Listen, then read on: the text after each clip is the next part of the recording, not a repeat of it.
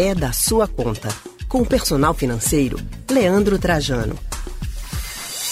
Vamos embora, vamos falar de dinheiro aqui no Rádio Livre, porque por causa dessa pandemia do novo coronavírus, a Caixa Econômica Federal liberou o saque emergencial do Fundo de Garantia por Tempo de Serviço, o F G T S, já a partir da próxima segunda-feira.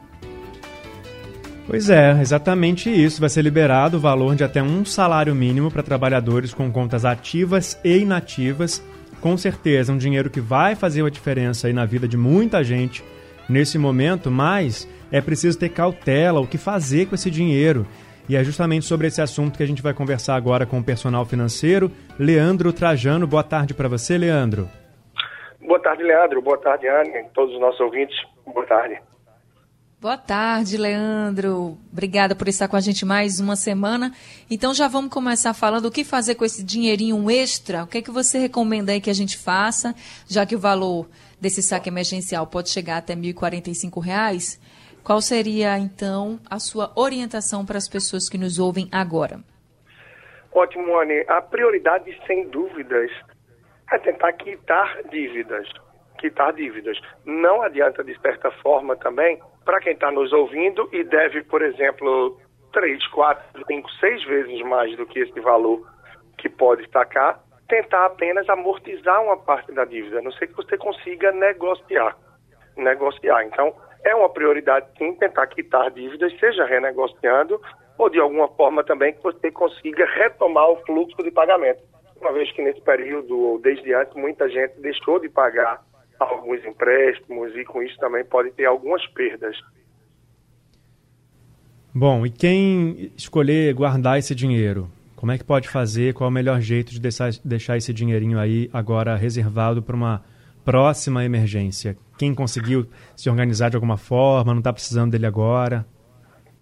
É, é, uma, é uma alternativa importante e interessante, né? Já que você tem a possibilidade de estar tirando esse dinheiro, a gente sabe que o acesso ao F G T S, ele tem algumas regras, ele tem algumas particularidades para que o trabalhador tenha acesso a esse valor. Então, se no momento tem acesso ao valor e não está com uma reserva, ou mesmo que já tenha uma reserva, ela não é satisfatória, é bom sim pegar esse dinheiro e, claro, deixar investido, deixar de alguma forma que você tenha disponível para algo que pode acontecer. A gente sabe que o mercado está muito inseguro de forma geral, de modo que muita gente está instável no trabalho, tem muita gente ainda com contrato suspenso, está de férias e não sabe como é que vai ser a retomada. Então, não tenho dúvidas que esse valor pode sim ajudar bastante gente. E se a gente parar para pensar até, Leandro, Ana, nosso ouvinte, a dívida de muitos pernambucanos e de muitos brasileiros também, ela chega a valores pequenos realmente. Então esse valor pode inclusive ajudar para que as pessoas quitem essas dívidas e passem a ter mais tranquilidade ou que também reforce essa reserva.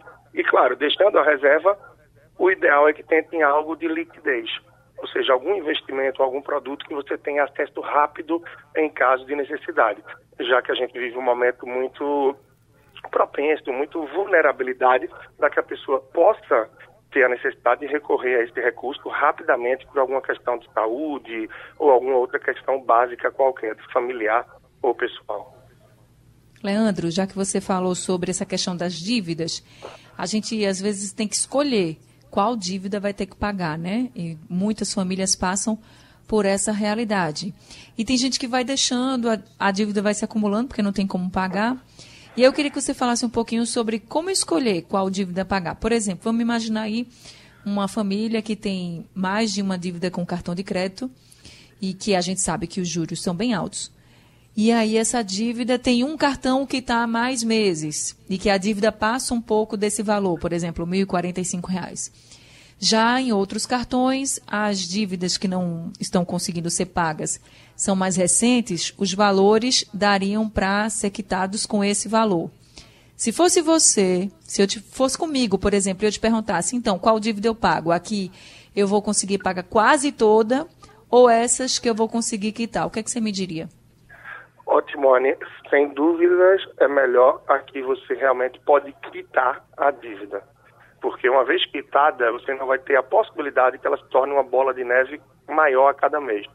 E se você tem a boa intenção, que acontece com muita gente, de tentar reduzir uma dívida que você tem ela de três, quatro, cinco, três mil reais, usando todo esse valor emergencial do F G T S, você termina amortizando ela no momento, mas se você não tem recurso para continuar dando baixa, ela vai continuar galopando, continuar se acumulando como uma bola de neve, e rapidamente esse valor que você tentou amortizar termina por não ter efeito nenhum.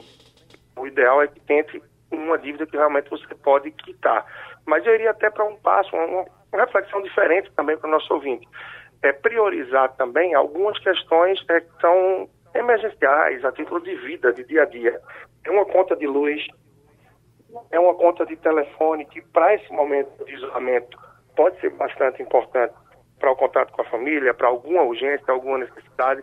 Então esses serviços essenciais, a própria água, eles também terminam sendo prioridade pela questão de sobrevivência, de manutenção do dia a dia, mesmo que as taxas de juros, as multas deles sejam infinitamente menores do que a de um cartão de crédito ou um cheque especial. Então uma coisa mais por questão de vida do dia a dia, mas financeiramente sim, é melhor priorizar aquelas que têm juros mais altos e que de preferência pode quitar. Tá okay. Certo então, Leandro. Muito obrigada, viu, pelas orientações.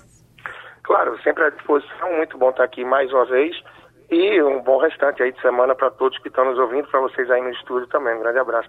Valeu, Leandro. Obrigado mais uma vez. A gente conversou agora com o personal financeiro Leandro Trajano.